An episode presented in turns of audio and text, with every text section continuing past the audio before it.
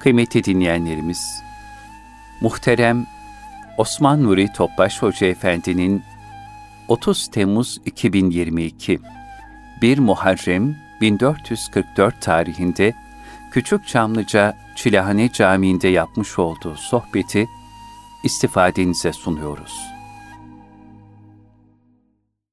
Resulullah sallallahu aleyhi ve sellem Efendimizin aziz naşif mübarek pak ruhu tayyibelerine Ehl-i Beyt'in eshab-ı kiramın, enbiya-i izamın, saadat-ı kiram cümle geçmişlerimizin şehitlerin ruhu şeriflerine, yavrularımızın dünya ve ahiret saadetine, dinimizin, vatanımızın, milletimizin selametine, Hicri 1444 yılının bütün ümmet Muhammed için bereket, rahmet olması niyaz duasıyla bir Fatiha-i Şerif, üç İhlas Allah'ımız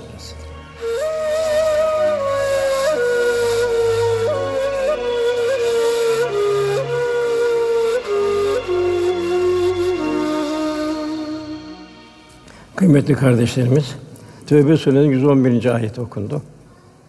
Burada Cenab-ı Hak bir fedakarlık bildiriyor.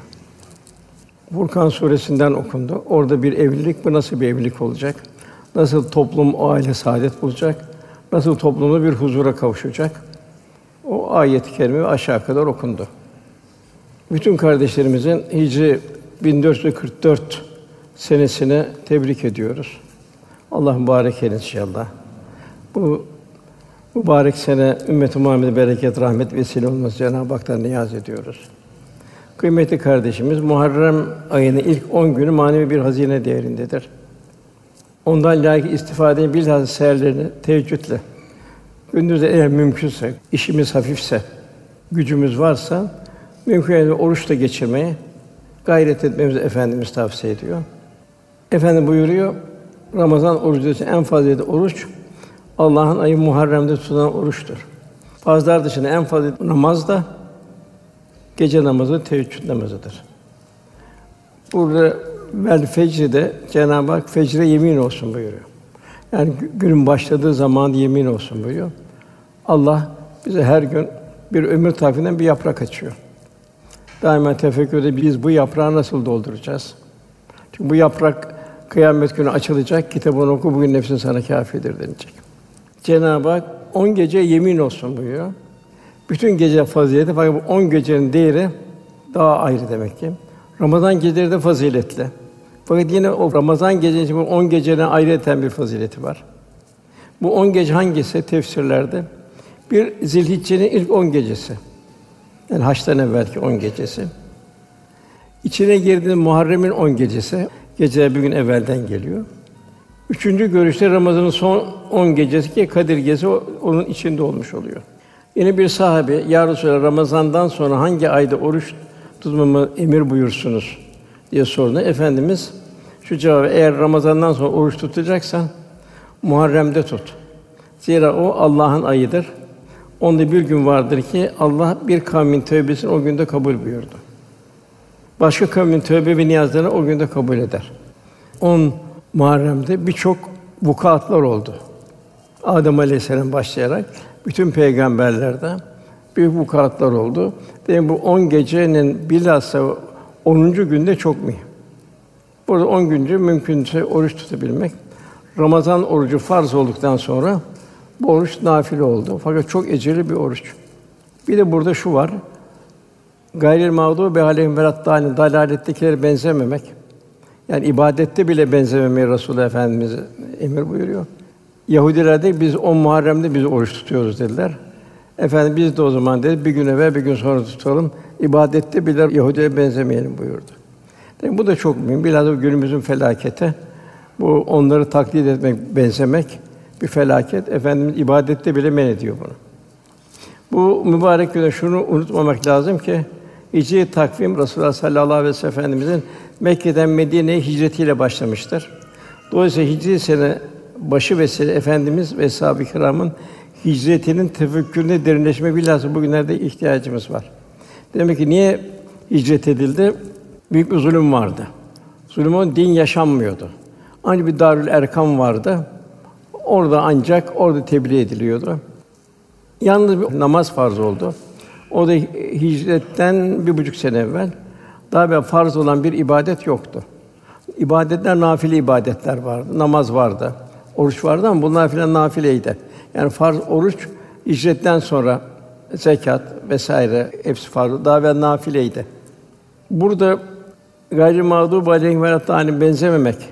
Bir de var, dinin yaşanması için, dinin huzurlu ruhaniyet yaşanması için gafillere benzememek. İslam dışındakilere benzememek, İslam karakter ve İslam şahsiyetini tevzi edebilmek. Hicretten gaye din yaşanacak. Ahkam ayet dinleyecek, ahkam ayetleri tatbik edilecek. Namus korunacak. Namusun bir emniyeti yoktu. Daim bir tecavüze yeltenmeler vardı. Maldan emniyet yoktu. Güçlü güçlünün malını alıyordu. Demek bu hicretten gaye din yaşanacak. Namus korunacak. Mal muhafaza edilecek. Ahkam ayet inecek. Bu ahkam ayetleri hayatın bütün muhtevasında yaşanacak. Peygamberler cahile devrinde gelir. Cahile devri demek insanlığın insanlığa veda ettiği bir devir. Zulmün arttı. Bir nevi bir kas sisteminin geldiği, güçlünün güçlüyü ezdiği bir devir. Bu devre cahiliye devri denir. Cenab-ı Hak bu cahiliye devrinde peygamberler gönderir. Bugün de ayrı bir modern bir cahiliye girdik ki bakın burada artık bundan sonra demek ki iş fiten hadis-i şerif var. Yani kıyamet alam bildiren hadis-i şerifler var. Yavaş yavaş demek ki dünyada oraya doğru yaklaşıyor. Cahiliye devrinde neler vardı?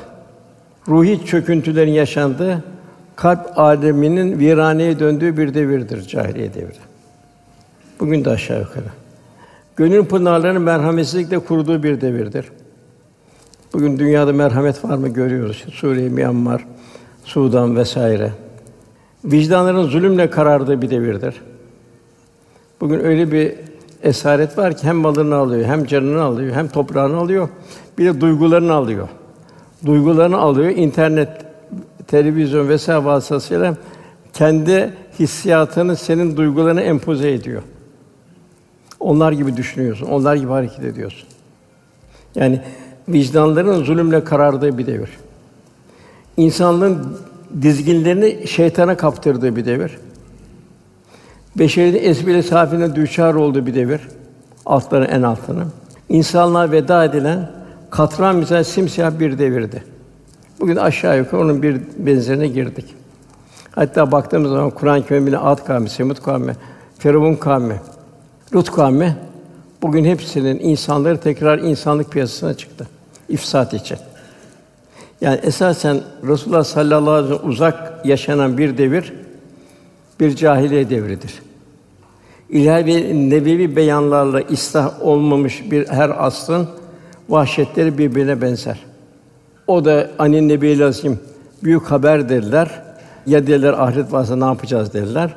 Ahiret inancını söndürmeye çalışıyor. Bugün de aynı şekilde ahiret inancını söndürmeye çalışıyorlar ki birçok gayri ahlaki şeylere terbiye ediliyor. İnsanlık dışındaki hadise, eşcinsellik vesaire şu bu. Bunların gaye nedir? Aileyi çökertmek. Gayrimeşru bir hayata revaç vermek. Dolayısıyla hicret cahiye karanlıktan kurduğum nur ve huzurlu bir faziletler medeniyeti inşa eden asıl saadet toplumuna yürüyüşün adıdır. Asıl saadet bir numune olacak. Sahabe Allah ve Resulü için dini yaşayabilmek uğruna malı mülkünü geride bırakarak hicret etti. Mal mülk geride bıraktı. Gece gizli hicret ediyorlardı. Günümüzde de her mümin Allah'ın yasakladığı şeyleri terk ederek şerden hayra, batıldan hakka, dünyadan ahirete hicret şuuruyla yaşanabilmektir. Bugün en mühim hicret Allah ve Resulü'nün rıza, muhabbet ve dostluğuna hicrettir. Esas hicret günahlardan, masiyetlerden uzaklaşıp ameli salihlerle hicrettir. Ameli salih çok mühim. Efendimiz Fatıma dedi, babanın peygamber olduğunu güvenme, bol ameli salih işte. Çünkü aksi halde ben sana bir şefaatte bulunamam dedi. Biraz günümüzde modern cahiliyenin gafletinden Hazreti Peygamber sallallahu aleyhi ve sellem ve onun güzide eshabının takva hayatına hicret etmemiz demektir bugünkü hicret. Rabbim cümlemiz bu şuur idrak için bir ömür yaşamayı nasip müyesser eyle inşallah. Tevbe suresinin 111. ayetinde burada Cenab-ı Hak imanımızı test ediyor. Cenab-ı mal veriyor, can veriyor. Bu malı niye verdi? Bu canı niye verdi? Canı veren kim, malı veren kim? Gelişimizi, gidişimizi, bu akışı tanzim eden kim? Bizi dünyada nimetleri perverde eden kim? E bunun bir şuur haline gelebilmesi müminden.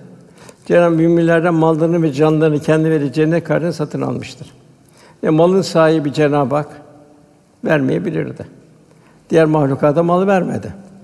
Ona bulduğunu yiyor, bulmadığı zaman öyle kalıyor. Fakat insan diğer mahlukattan farklı mal veriyor. Niye bu malı veriyor? Bir iman testi. Riyazat halinde yaşayacak. Allah'a adayacak bu malı. Allah'a adanan bir mal olacak. Can nedir? Canı veren Allah. Bu can da Allah yolunda seferber edilecek. Bu can da Allah'a adanacak. Allah mümin mallarını, canlarını kendi verecek cennet karşısında satın almıştır. Demek ki dünya ahiretin büyük bir pazarı. Bu pazarda Cenab-ı diğer ayetler başka şeylerden, evlattan vesaireden, diğer imtihanlar da var. Fakat bu ayette esas mühim olan mal ve canın Allah yoluna adanması. Daha evvel bir Müslüman düşünecek, Allah bana bu malı niye verdi? Ona vermedi, bana verdi. Benim vazifem nedir? Ben nasıl yaşayacağım? Mal benim diye lüks, israf, ya pintilik halinde yaşamıyor hakkım var mı? Yaşarsam ne olur akıbetim? Canımı nasıl kullanacağım? Bu can niye verildi? Şeriat ise hayatın bütün muhtevasını kaplıyor. Değil mi? Kul bu şuuru idrak içinde olacak. Nereye kadar bu can gidiyor? Onlar Allah yolunda savaşırlar buyuruyor. En bugün bu cihat müsterşiti irşat, irşat bekleyen kimseleri irşad edebilmek. Onlar ölürler ölürler son nefese kadar bu mücadeleyi bulunabilmek. Esher bunun için Çin'e gitti, Semerkant'a gitti, dünyanın dört tarafına gitti. Orada bir müjdeyi götürdü. Allah Resulü'nü takdim etti. İman ne olduğunu tebliğ etti. Bir şahsiyeti ve karakterli olmayı telkin etti. Ömer radıyallahu anh Dağıstan'a orduyu gönderirken sakın ha dedi. Onların giydikleri gibi giymeyeceksiniz dedi. Onların yedikleri şeyleri heves etmeyeceksiniz dedi. Kendi dedi şahsiyetinizi bozmayacaksınız dedi. Bugün de maalesef buna hiç uyulmuyor. Bu Tevrat'ta, İncil'de ve Kur'an Allah özel bir hak vardır. Allah'tan sözün daha iyi yerine getiren kim olabilir diyor Cenab-ı Hak. O halde Allah'la yapmış olduğunuz alışverişten sevinin buyuruyor. Demek ki bir mümin Allah'la bir ticaret yapmış oluyor. Allah'ın verdiği mal ve canı Allah'ın kullanmakla Allah yolunda Cenab-ı Hak'la bir ticaret yapıyor. İşte bu gerçekten kazançları bundan sevinin diyor Cenab-ı Hak. Diğer okunan ayet-i kerimede de Furkan Suresi sonunda Cenab-ı bir nasıl bir aile olacak? Bu aile göz nuru olacak, topluma hayat verecek. Toplumun fertleri bir takva hayatı üzerine yapacak. O Müslümanlar da bir önder olacak takvada. Velhasıl yine oraya gelelim ilk ayete Tövbe suresinin 111. ayeti. Can ve mal insanı geçici olarak verilen iki nimet. Can da fani, mal da fani. Ruh ise baki, devam edecek. Lakin kim bu iki nimeti Allah'ın rızası istikametine fedakar sarf edebiliyorsa mukabil cennet var. Yani bir damla mukabilinde sonsuz bir derya. Yani dünya bir damla, ahiret bir sonsuzluk bir derya. Dünya nasıl Cenab-ı Hak bildiriyor dünyanın hali ahiretten bakışta illa aşiyeten ev duhaha sanki bir akşamın karanlık loş vakti akşam girerken bir de sabahın seher vakti. Demek ki bu aldanmamak ne güzel karlı bir alışveriş, bu ömrü ziyan etmemek. Bir kimse ya bir bahçıvan alacağı mahsulünün miktarını bilirse saçtığı tohumlardaki fedakarlığı gözünde büyütmez. Çünkü ondan çok çok fazlasını alacaktır. Üzerine fazla kazan karşısında fırsatları az değerlendirdiğini idrak eder ve daha büyük karlar elde edebilmenin farkında olur. Daha çok tohum ekmeye, toprağın veriminden istifade etmeye çalışır. Mahsul çıktı ama bol mahsul. Keşke daha fazla yapabilseydim hasret içinde olur. Resulullah Efendimiz'e herkes bir pişmanlığı vefat edecek. Keşke daha öteye gitseydim. Ya Rabbi biraz daha bana ömrünü uzatsan da biraz ömür versen de sadaka versen salihlerden daha öteye gitmeden evvel verdiğimiz nimetlerden infak etmemiz Cenab-ı Hak bildiriyor. Hatta efendimiz salih kimseler bile ölümü bir pişmanlıkla Çünkü kabirde, ahirette kazanma yok, bitti. Keşke ya Rabbi daha öteye gitseydim. Daha çok hayır hasenatta bulunsaydım. İlyas Aleyhisselam'a Ezrail geliyor. Peygamber. Ezrail geliyor, biri şöyle ürperiyor, can almaya geliyor. Sen peygambersin diyor. İlyas diyor. Ölümden mi ürperdin diyor. Yok diyor, ölümden ürpermedim diyor. Şu dünya hayatında İslam'ı yaşıyordum diyor. Tebliğ ediyordum diyor. Büyük bir ruhaniyeti içindeydim diyor. Şimdi de kabirde rehin kalacağım ta kıyamete kadar diyor. Bu ecirlerden mahrum olacağım diyor. Bu huzurdan mahrum olacağım diyor. İşte aynı hadis-i şerifte efendim bir gün eshab-ı kirama ölüp de pişman olmayacak hiç bir kimse yoktur. Bunu eshab-ı kiram onun pişmanlığı nedir ya Resulullah diye sorunca efendim şöyle ve salih kişi ise bu hani daha fazla artırmamış olduğundan pişman olacaktır. Kötülük eden bir kimse, hayatını ziyan eden bir kişi de bu kötülükten vazgeçmemiş olduğunun pişmanlığında olacaktır. Fakat her şey bitmiş olacak. Yani can ve mala bakışı insanın muhabbetinde bir ölçüsüdür. Zira muhabbet sevileni uğruna gösteren fedakarlıkla ölçülür. Bir anneye baktığımız zaman anne fedakarlığı e, katlandığı fedakarlıkla ölçülür. Mevlana diyor ki dünya metalarını sayıyor. Altına ne oluyor? Altında ne kıymeti var diyor. Can ne oluyor diyor. Can ne kıymeti var diyor. İnci de mercan da nedir diyor o süs eşyaları. Bu diyor bir sevgiye harcanmadıktan sonra, bir güzeli feda edilmekten sonra, yani bir mal Allah yolunda harcanmazsa onun ne kıymeti var diyor. İbrahim Aleyhisselam dostluk imtihan can, mal ve evlat ile verdi.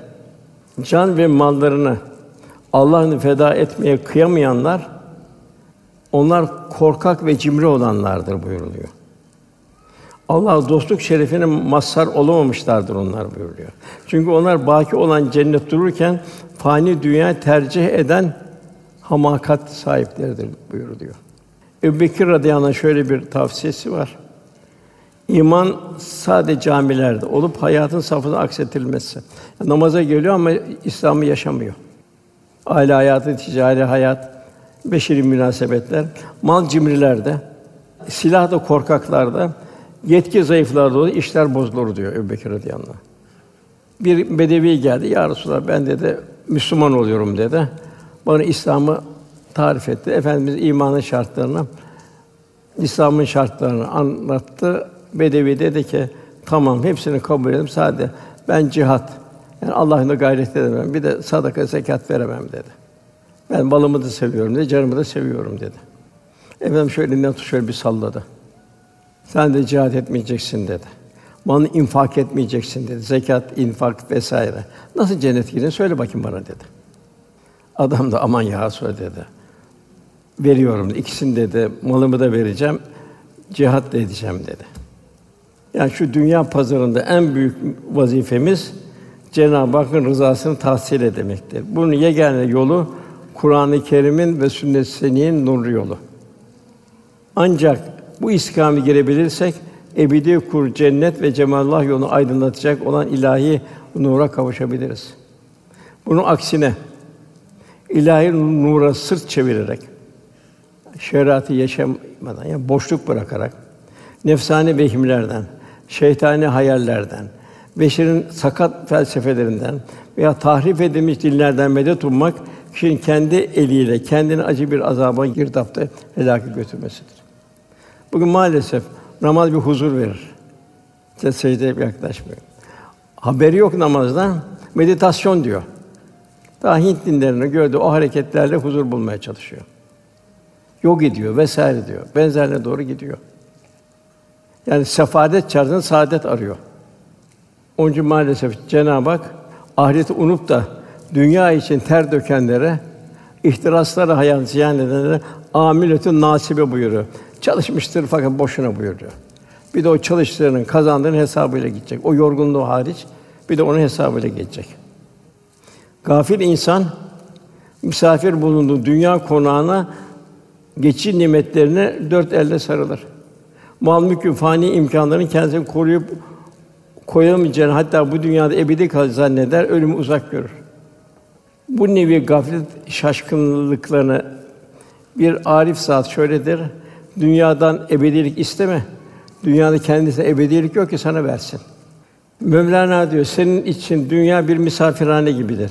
Sevinçler de, kederler de gelip geçidir. Ne ne sevinçleri aldan ne de gamları derdin. Gamlar suruna mani olursa üzülme. Çünkü gamlar sabredersen senin için sevinç ve bir neşe hazırlanır. Yani gamlar Cenab-ı Hak iltica edersen, Cenab-ı Hak sığınırsa senin için sonra bir sevinç getirir. Cenab-ı Hak sırat-ı en amtalihim. Bu nimet verdikleri Cenab-ı Hak. Bu dört şahsiyete benzememiz Cenab-ı Hak istiyor. Birincisi peygamberler. Daha bir muhasebe halinde olacağız. Ben Resulullah Efendimizin halini ne, ne kadar halleniyorum. Ev hayatı, ticari hayat, aile hayatı, evlat yetişim vesaire. İkinci sıddıklar, nimet verdikleri. Ne kadar Allah'a Resul'a sadakat halindeyim. Şehitler üçüncüsü ne kadar fedakarlıkla yaşıyorum İslam'a. Dördüncü salihler ne kadar bir istikamet üzerindeyim. Cenab-ı Hak en amte aleyhim bu nimet verdiklerimiz onlar gibi olmamızı Cenab-ı Hak gayrı mağdûb aleyhim ve dalin dalaletlikine benzememek. Onlar ne güzel dostlardır buyuruluyor. Eshab-ı Kiram Resulullah Efendimizi gördü. Hayran oldu. O muhabbetten dünya lezzetleri muhabbet kurudu. Efendimiz geldi, Akabe günü beyat ettiler. Abdullah bin Reva sordu, Ya Resulallah dedi, bu beyat halinde bize ne var ikram olarak? Resulullah Efendimiz cennet var buyurdu. Onun üzerine bu ayetin mallarıyla canlarını cennet satın aldılar. Yine Bedir'de müşrikler maddeten güçlüydü. Orada Hazreti Hamza şehit oldu. Resulullah biraz mahzun oldu orada. Dedi ki sahibi toplum, Ya Resulullah dedi, biz sana beyat halindeyiz. Sen kendini denize atsan kendimizi denize atarız dedi. Uhud'da da beyat oldu. Hazreti Hamza şehit oldu. Musab şehit oldu. 70 şehit verildi. Efendim hatta Hamza şehit olduğu zaman efendim gözüne yaş akmaya başladı. O zaman eshab-ı kiram toplandı. Ya Resulallah mahzun olma dedi. Bu uğurda şehit olmayı biz hazırız dedi. Şehit olmayı beyat ediyoruz dedi. Hudeybiye'de Hazreti Osman radıyallahu anh elçi olarak gönder gelmesi gecikti çok. Acaba Hazreti Osman şehit edildi mi diye bir endişe geldi. Resulullah Efendimiz o endişe oldu. Eshab-ı kiram toplandı. Ya Resulallah dedi. Biz senin gönlünde ne var senin gönlüne biz beyat ediyoruz dedi. Velhasıl demek ki bu Allah'la alışveriş, canla malla alışveriş işte sahibi bunu defalarca efendime tekrarladı. Ayet-i kerimede buyuruyor men yudur Rasûle fakat et Allah Allah Resulüne itaat Allah'a itaat olmuş oluyor. Yani sahibi öyle bir efendimiz lezzet buyurdu ki canım malım her şeyim sana feda olsun ya Resulallah dedi. En ufak Allah Resulü'nün bir arzusuna. Bir arzu hiçbir zaman en küçük en büyük hiçbir yani kendilerine o arzu yerine getirmeyi büyük bir nimet bildiler. Bizim de eshab-ı kiram gibi malları canı satın alanlar gibi Allah Resulü'ne biat etmemiz de zaruri. Onun emanetini kitap ve sünnet müdafaa ve muhafaza etmemiz. Ona emaneti olan İslam'ı yaşama ve yaşatma azmiyle bütün imkanlarımızla, canımızla, enerjimizle, vaktimizle, ilmimizle, malımızla gayret etmemiz şart. Hatta şart üstü şart. Cenab-ı Hak Saf suresinde Ey iman etse acı bir azaptan kurtaracak ticaret size göstereyim buyuruyor. Acı bir azaptan kurtaracak. Rabbim burada Tövbe Suresi'nde yukarıda 111. ayeti alışveriş gibi bir, bir alışveriş tarif ediyor. Hem sonsuz keriminden bizlere ikramda bulunuyor. Hem de bu ikram ettikleri bizden bir bedel olarak kabul ediyor ve karşılığında sonsuz ecirler lütfediyor. Mevlana diyor ki o meşhur hikayesinde bir testi su kıssasında olduğu gibi aslında bizim ilahi dergaha takdim edebileceğimiz en mükemmel salih ameller dahi onun bize ikram etmeyi vaad ettiği sonsuz tutaklarında bir hiç. O kadar Cenab-ı Hakk'ın cömertliği, merhameti üzerimizde. Öyle ki Cenab-ı Hakk'ın cömertliği bizim bu ticarete ganimet bilmemiz, canımıza eshab-ı olduğu gibi minnet saymamız, büyük bir lütuf saymamız icap ediyor diyor Mevlana. Eğer bu ticaretten uzak kalacak düşünmemiz lazım. Kimin malını, canını kimden esirgiyoruz? Yine ayet-i kerime Saf suresinde Allah ve Resulüne inanır. Malını ve canını Allah cihad ederseniz eğer biriniz bu senin için daha hayırlıdır. Allah Resulü sallallahu aleyhi ve sellem 13 yıl Mekke'de hesabını bir akaid tahsili yaptırdı. Akaid İslam'ın esasında kalp ile tasdik, dil ile ikrar etmektir. Kolay görünür. Dilin dediği kolaydır ama bunu kalb ile tasdik etmek en zorudur. Lakin tevhid asla ortaklık kabul etmeyeceğin akaid de tam manasıyla tahsil etmek zordur. Burada Hazreti Musa aleyhisselam imanla sihirbazları görüyoruz. Canlarını feda etmeye razı oldular. İlk İsevileri görüyoruz. Roma'da sirkler aslanların dişleri arasında imanlarını korudular. Eshab-ı Uhdud'u görüyoruz. Hendeklere atıldı, yanmaya razı oldu imkanları mukavemet. Habib-i Neccar'ı görüyoruz, taşlanmaya razı oldu. Mekke'de bir eshab-ı kiramı görüyoruz. Onlar her şeye razı oldular. Mal, mülk ne giderse gitsin, iman kalpte sağlam kalsın. En mühim olan imanımızdır. İkincisi cihattır. Allah'ın mal ile can ile cihat etmek. Cihat ihtiyaç olduğunda din, vatan, namus gibi mukaddesatı muhafaza gerektiğinde bir fitneyi bertaraf etmek gereğinde savaş ile gerçekleşir. Fakat savaş hali olmasa da cihat devam eder. Cihat Allah'ın dinini yaşamak, yaşatmaya matuf bütün içtimai hizmetleri ihtiva eder. Cihat boş hamasi duygularla toprakları kanla sulamak değildir. Din, vatan, namus uğruna mücadele cihattır. Bak bugün nerede bugün namuslara bir tecavüz var. Eşcinsellik diyorlar vesaire diyorlar. Bugün de aileyi çökertmek. Aileyi ortadan kaldırmak. Aile kalkarsa ortadan ne olur toplum? Diğer mahlukatta aile var mı? Biter nesil. Bugün de aynı. Din, vatan, namus uğrunda mücadele cihattır. Cahiliyede de aynı. Çok az bir ciddi bir nikah var, diğerlerinde karışık nikahlar vardı. Kamil insan yetiştirmek cihattır. Kur'an talebelerini yetiştirmek cihattır. Kur'ani hizmetlere emek vererek maddi olarak yardımda olmak da cihattır. Seferber etmek. Bilhassa İslami Kur'an'ı neşriyatı gerçekleştirmek. Yayınlar yapmak. Bu yayınlara destek olmak da cihattır. Yeryüzünde Cenab-ı Hakk'ın şahit olabilecek yani İslam temsil edebilecek vasıfta hizmet gerçekleştirmek de cihattır. Bütün İslam dünyası Türkiye'den medet bekliyor. Afrika'sı olsun, Asya'sı olsun, Balkanlar olsun vesaire. Ayet-i kerimede buyuruyor devamlı. İşte bu da Allah sizin günahlarınızı bağışlar. Siz zeminden ırmaklar akan cennetlere, adin cennetlerinde güzel mesken koyar. İşte en büyük kurtuluş budur. Yani dünya bir mesai istiyor. Canım dünyada cennette olsun, ahiret cennette olsun olmuyor. Nasıl bir talebi bir dünya menfaatinden nasıl bir dersine çalışıyor, kurslara gidiyor vesaire gidiyor. Bu ise ebedi bir saadet. İşte eshab-ı kiram Cenab-ı Hakk'ın verdiği bu nimet ne kadar bana? Bunun bedelini ödemek için Çin'e gitti, Seberkant'a gitti, Keyravan'a gitti. İstanbul'a giden sahabiler sayesinde İslam kıtalara yayıldı İstanbul'da. Ömer bin Abdülaziz devrinde Abbasi Selçuklu Osmanlı'nın cihada ve tebliğ emniyeti verilen devirlerde büyük galibiyetler oldu. Lakin Lale devrinden sonra dünya malına meyledince cihat meydanlarında zaaf gösterilince, gevşek gösterince maalesef hezimetler görüldü. Yani ruhani plandan tem plana dönünce Allah'tan yardımla kesildi. Cenab-ı Hak Hazreti İsa'nın havarileri devrinde yaşanan zaferlerin hikmetini misal göstermektedir. İsa aleyhisselam de ey iman eden Allah'ın yardımcıları olun. Nitekim Meryem oğlu İsa havarilere Allah'a giden yolu benim yardımcılar kimlerdir demişti. Havari de Allah yolunun yardımcıları bizler demişti. Demek Allah yolunda bir yardımcı olabilmek. Kim Allah'a yardım ederse, Allah'ın dinini yaşarsa, yaşatır, Allah da ona yardım eder, ayaklarını kaydırmaz buyuruyor. Mesuliyetlerimiz bu ayet-i kerimeler, hadis-i şerifler dinimizin bütün muhtevasını tefekkür etmemizde görüyoruz ki İslamiyet ferdi ibadetler yanında içtimai ibadetlerde de büyük ehemmiyet veriyor. Namaz, oruç vesaire bunların yanında da içtimai ibadetlere. Yani İslam'ı yaşamak ve tebliğ etmek. Müslüman başta kendisinden mesuldür. Kendinden sonra ailesinden, toplumdan, bütün insanlıktan mesuldür. Devrin akışından mesuldür.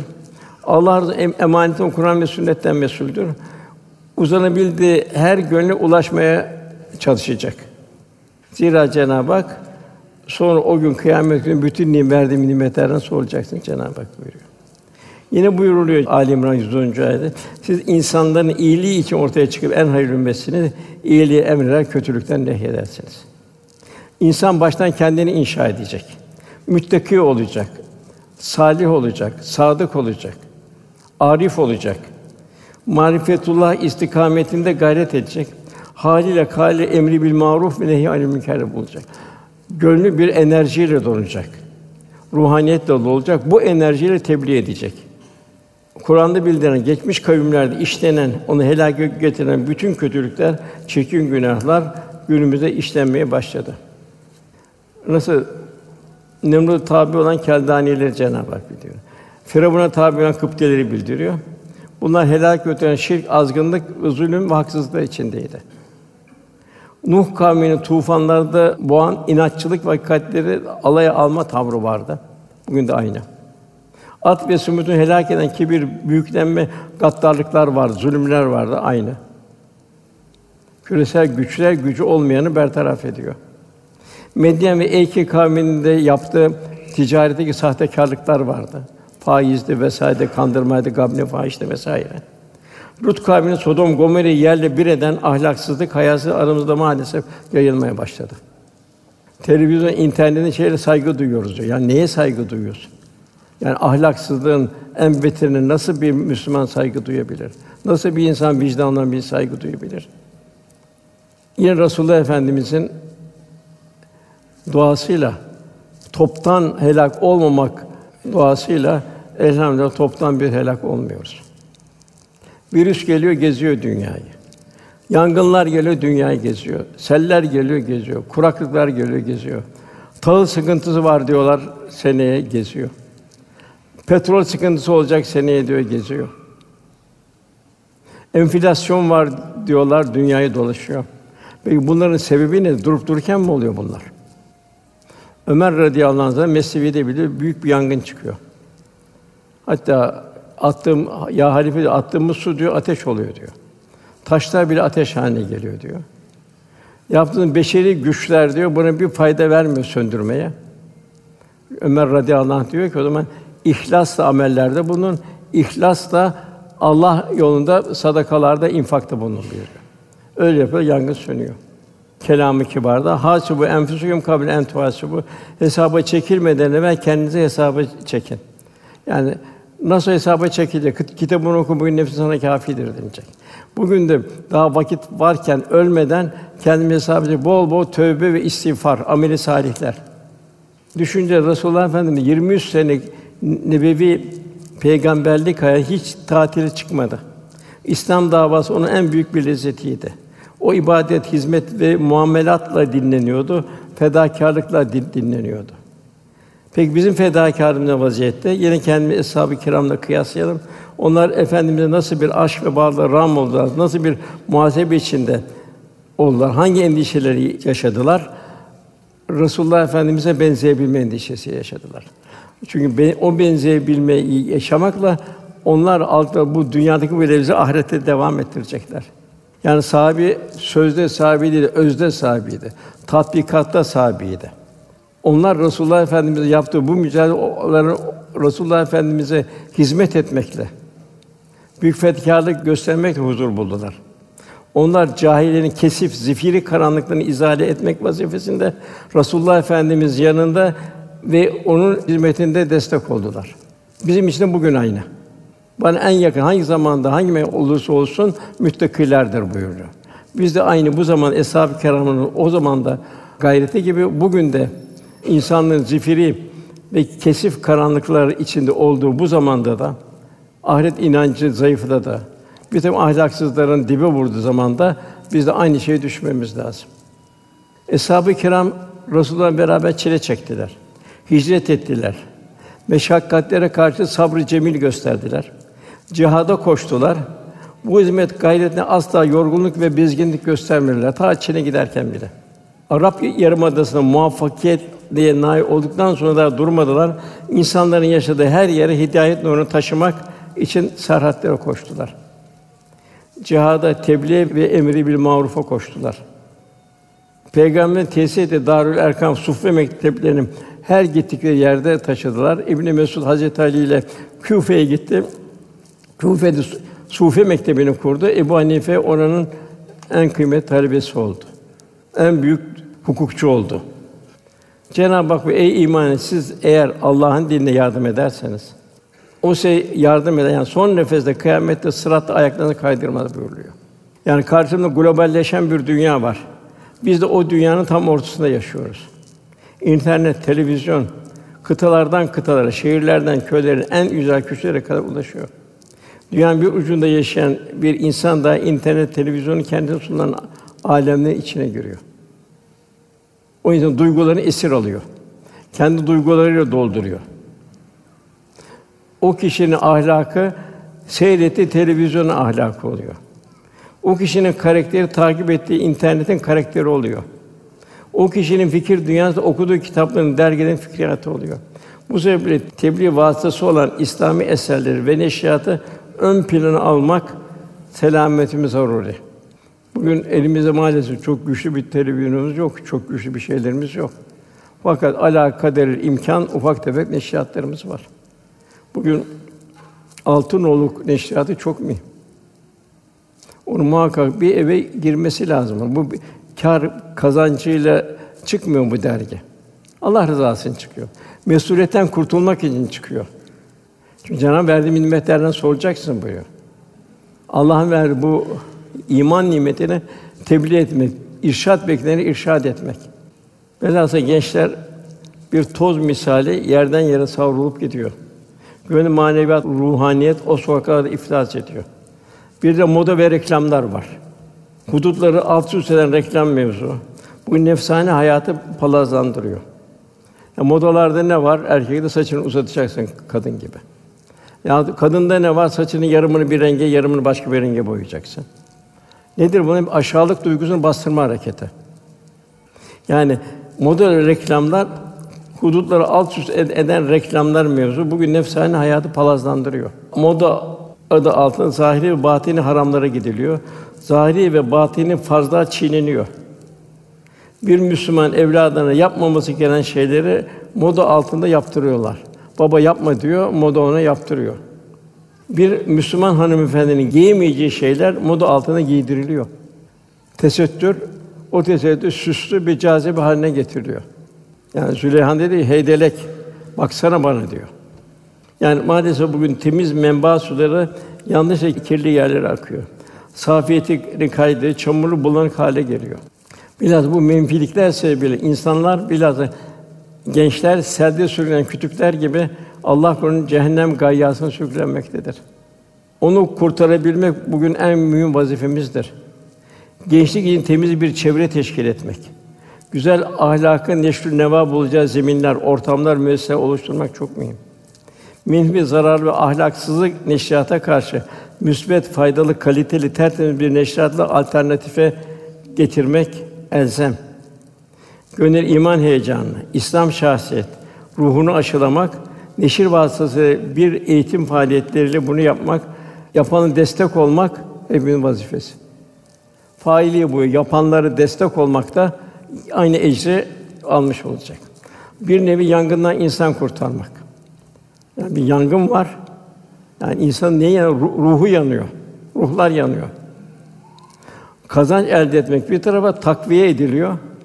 Kardeşim bu zor hizmetlerde hepimiz dua edeceğiz, dualarınızı bekliyoruz. Ayet-i buyuruyor, her kim bir ceri ihya ederse bütün insanları ihya etmiş olur. Bir insanın fani ve dünyevi hayatını kurtarmak bile bu kadar değerliyse, bedenini kurtarmak bu kadar değerliyse, onun manevi ebedi hayatını kurtarmak Allah kadar ne kadar değerlidir.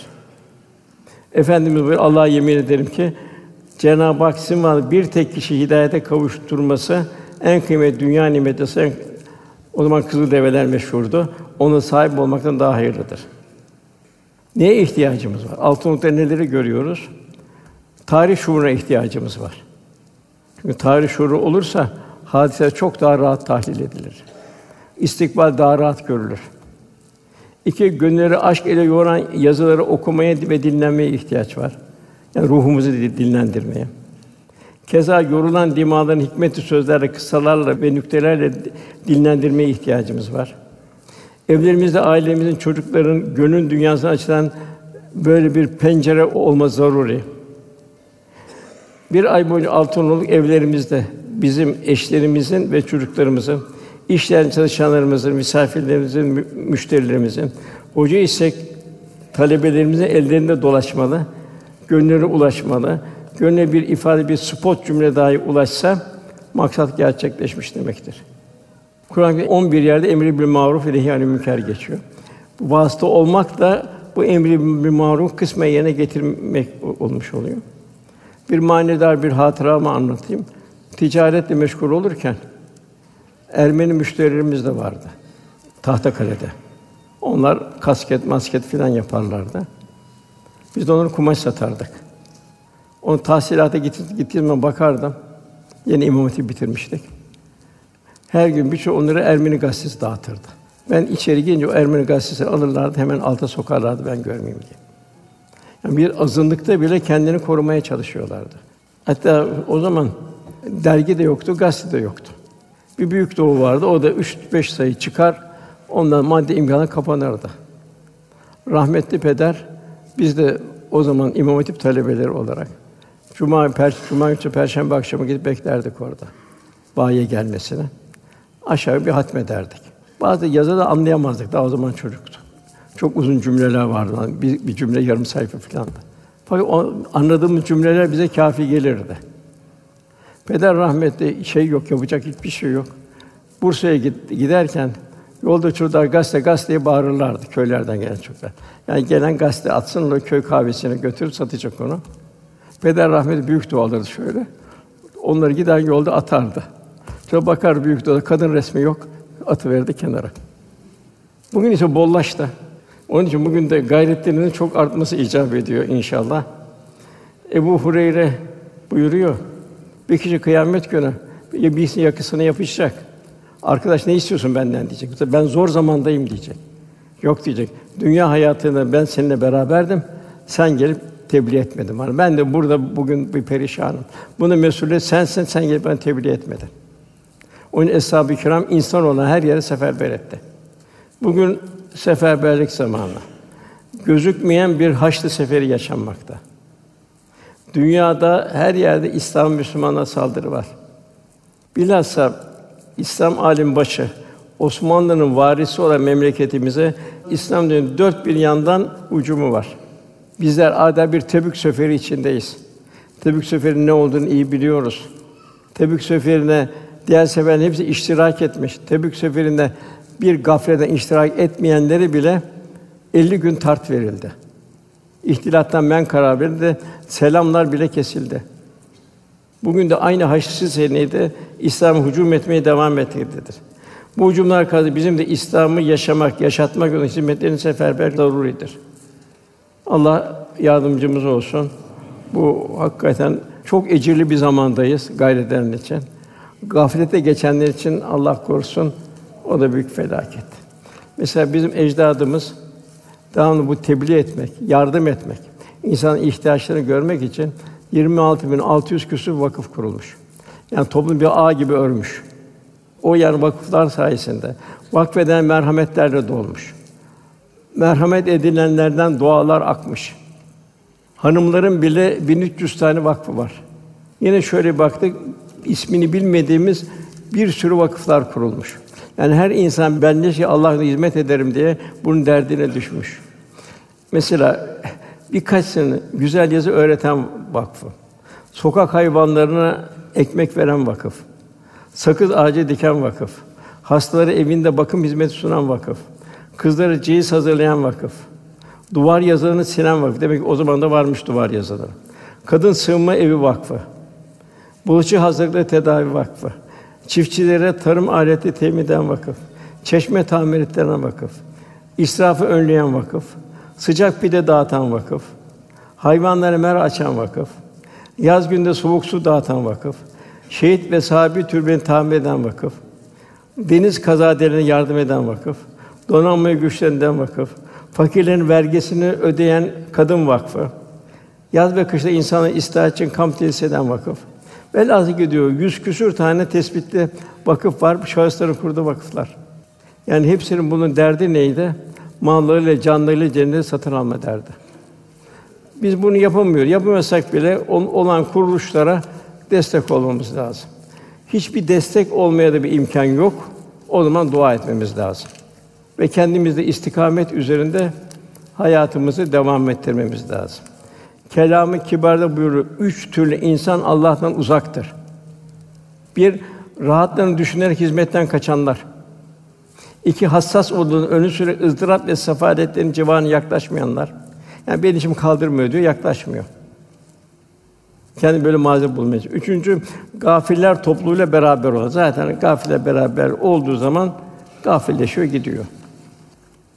Bilhassa bugün düğünlerimiz, bunlar düğünlerimiz bu bir gösteriş şeyi içinde olmaması lazım. Sohbetlerle olması lazım. Dualarla olması lazım. Her türlü garipler de çağırma on, onların dualarına daha bir ihtiyaç vardır. Bugün bakın lüks yerlerde yapıyor. Ancak lüks yerlere ona göre gidiyor bir gösteriş mekanı, bir defile oluyor. Bu kadın erkek ihtilatlı merasimlere müsamaha göstermemek lazım. Daha feci durumlar geliyor oradan. Miras hukukuna dikkat etmemiz lazım. Çünkü bu kul hakkı kıyamete kalacak, hakkı ibad. Çocukların bize emanet, onun esas tahsili Allah Resulü'nü onlara doğru tanıtmamızdır. Onları Allah ve Resulü sevdirmemizdir.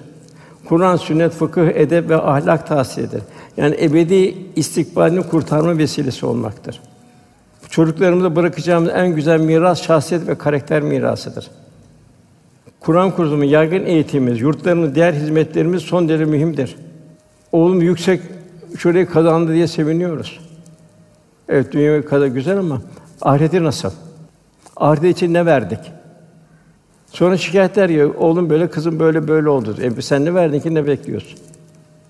Yani bir dini eğitim anı, bir yaz tatilinde çocuğumuzu camiye göndermek ve yetinmek kafi değil. Zaten o kadar kalabalıkta ne kadar öğrenir? Bir Fatiha bile zor öğrenir. En mühim tahsil İslam'ı tahsildir. İstikbalimiz esasen bu tahsile bağlıdır. Faizli muamellerden kardeş uzak, haram katınca ruhaniyet gider. Malların mülkümüzü haram ve maalesef vesile olan hususlarda kullanmamalı. Onları kiraya da vermemeli. Bilhassa imkanlı kimler lüküs ve israfa düşmemeleri konusunda ikaz etmeliyiz. Bu telefon ile resim aktarmalar. Allah'ım bunlar da büyük bir sakat. Dergilerimize ve kitaplarımıza sahip çıkalım. Onları okutalım. Bunun için iyi yetişmesi için çok verimli kaynaklardır. Efendim bu benim ümmetim bereketli bir yağmur gibi başımı sonumu hayırlıdır bilinmez. İnşallah bu bereketli bir yağmur olmanın gayreti içinde olalım inşallah.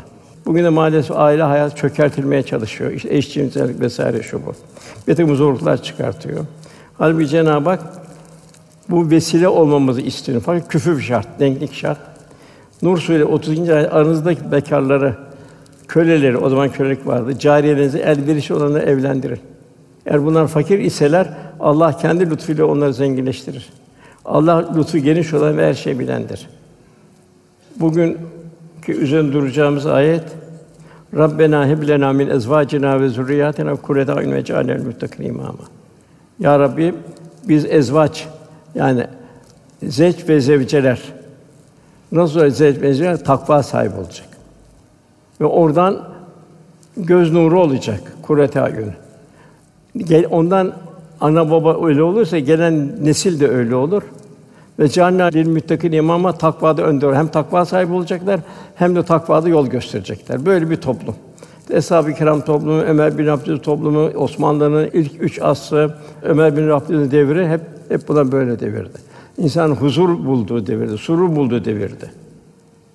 Yine Cenab-ı Hak buyuruyor, kaynaşmanın ise kendi cinsinden eşler yaratmanında liteskünü bir sükûnet verecek evlilik. Takva olursa o sükûnet verir. Karşı anlayışlık bulursa huzur verir. Aralarında bir sevgi olacak.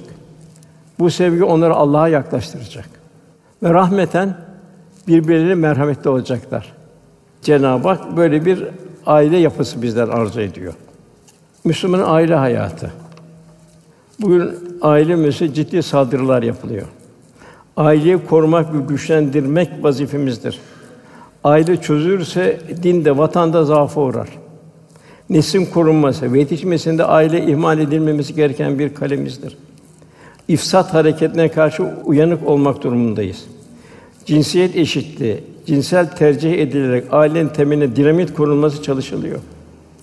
Yani ailelere iptal damgası vuruluyor. Halbuki aile insanda var, cinde var, başka mahlukatta yok. Affedersiniz, ilişkiler normalleştirmeye çalışıyor. Aile demek nikah demektir, iffet demektir. Erkeğin de kadının şerefi, kıymeti nikah ile akdedilen ailede gerçekleşir. İffet insana mahsus bir keyfiyettir. İffetsizlik ise insanlık haysiyetine uzaklaşmaktır. Hayvanlar gibi sorumsuz, rezil pespaye bir hayat sürmektir. Ailenin kuruluşu, sevk ve ideal korunması, mesken mektep olması ciddiyete alınmalıdır. Eskiden bir anne baba vardı. Yine de var muhakkak. Salih anne, salih baba vardı. Burada çocuklar o, o taklitle yetişiyorlardı. Yine o ailenin içinde gün görmüş dedeler vardı, neler vardı, teyzeler vardı, halalar vardı, gün görmüş kişiler vardı. Onlar da bu terbiyeyi takviye ediyorlardı.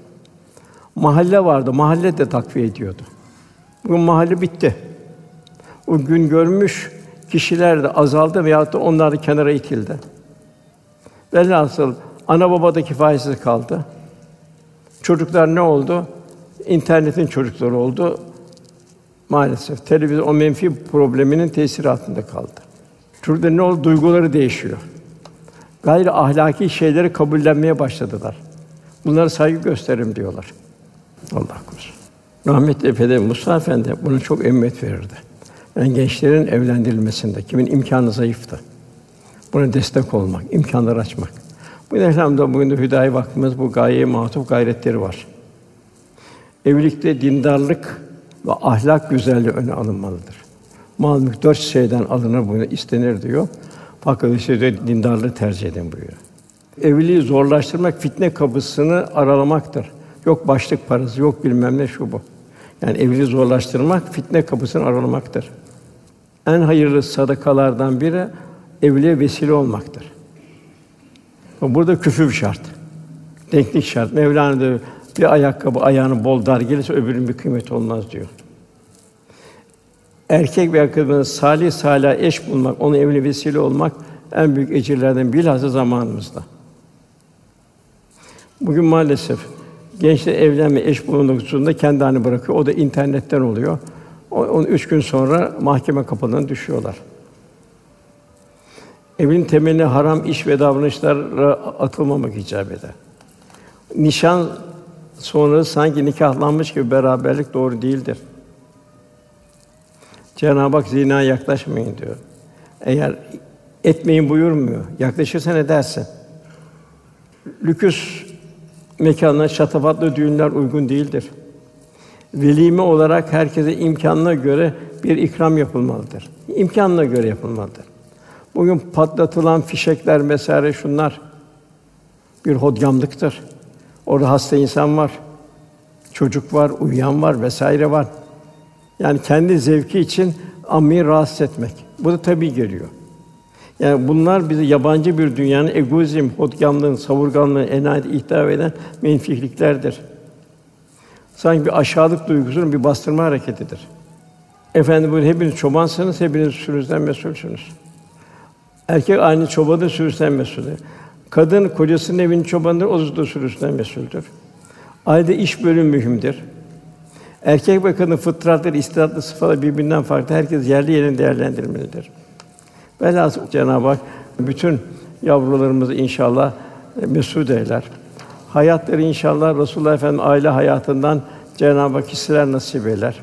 Bütün evlatlarım inşallah evliliklerinde. Bismillahirrahmanirrahim. Elhamdülillahi Rabbil alemin. Ve salatu ve selamu ala Resulina Muhammedin ve ala alihi ve sahbihi ecmaîn. Allahümme ec'al hazel akde meymunen mübareke. Ve ec'al beynuma ülfeden ve muhabbeten ve karara. Ve la tec'al beynuma nefreden firkaten firara. Allah'ım elif beynuma kema ellefte beyne Adem ve Havva ve beyne Muhammedin sallallahu aleyhi ve sellem ve Hadice'tül Kübra ve beyne Ali keremallahu veç ve Fatıma Zehra radıyallahu anha. Allah'ım atil lehuma veleden saliha ve rızkan vasi'a ve umran tabila ve kalben haşia ve lisanen zakira. Rabbena heb lena min ezvacina ve zurriyatina kurrete a'yun ve cealnel muttakin imama. Rabbena atina fid dünya hasene ve fil ahireti hasene ve kina azabennar bir rahmet ya erhamer rahimin. Muhterem kardeşim tekrar bu 1444 yılı ümmet Muhammed için rahmet ve bereket olur inşallah. Cenab-ı inşallah havuz kenarında efendimizin beklediği Müslümanlardan olmayı Cenab-ı nasip eder inşallah. El meru men ahabbe ki sevdiğiyle beraberdir. Resulullah'ım çok çok sevmeye o vesile kıyamet günü o zor günde onun civarında olmayı Cenab-ı cümlemize nasip eylesin. Duamızın kabulü niyaz lillahi teala Fatiha.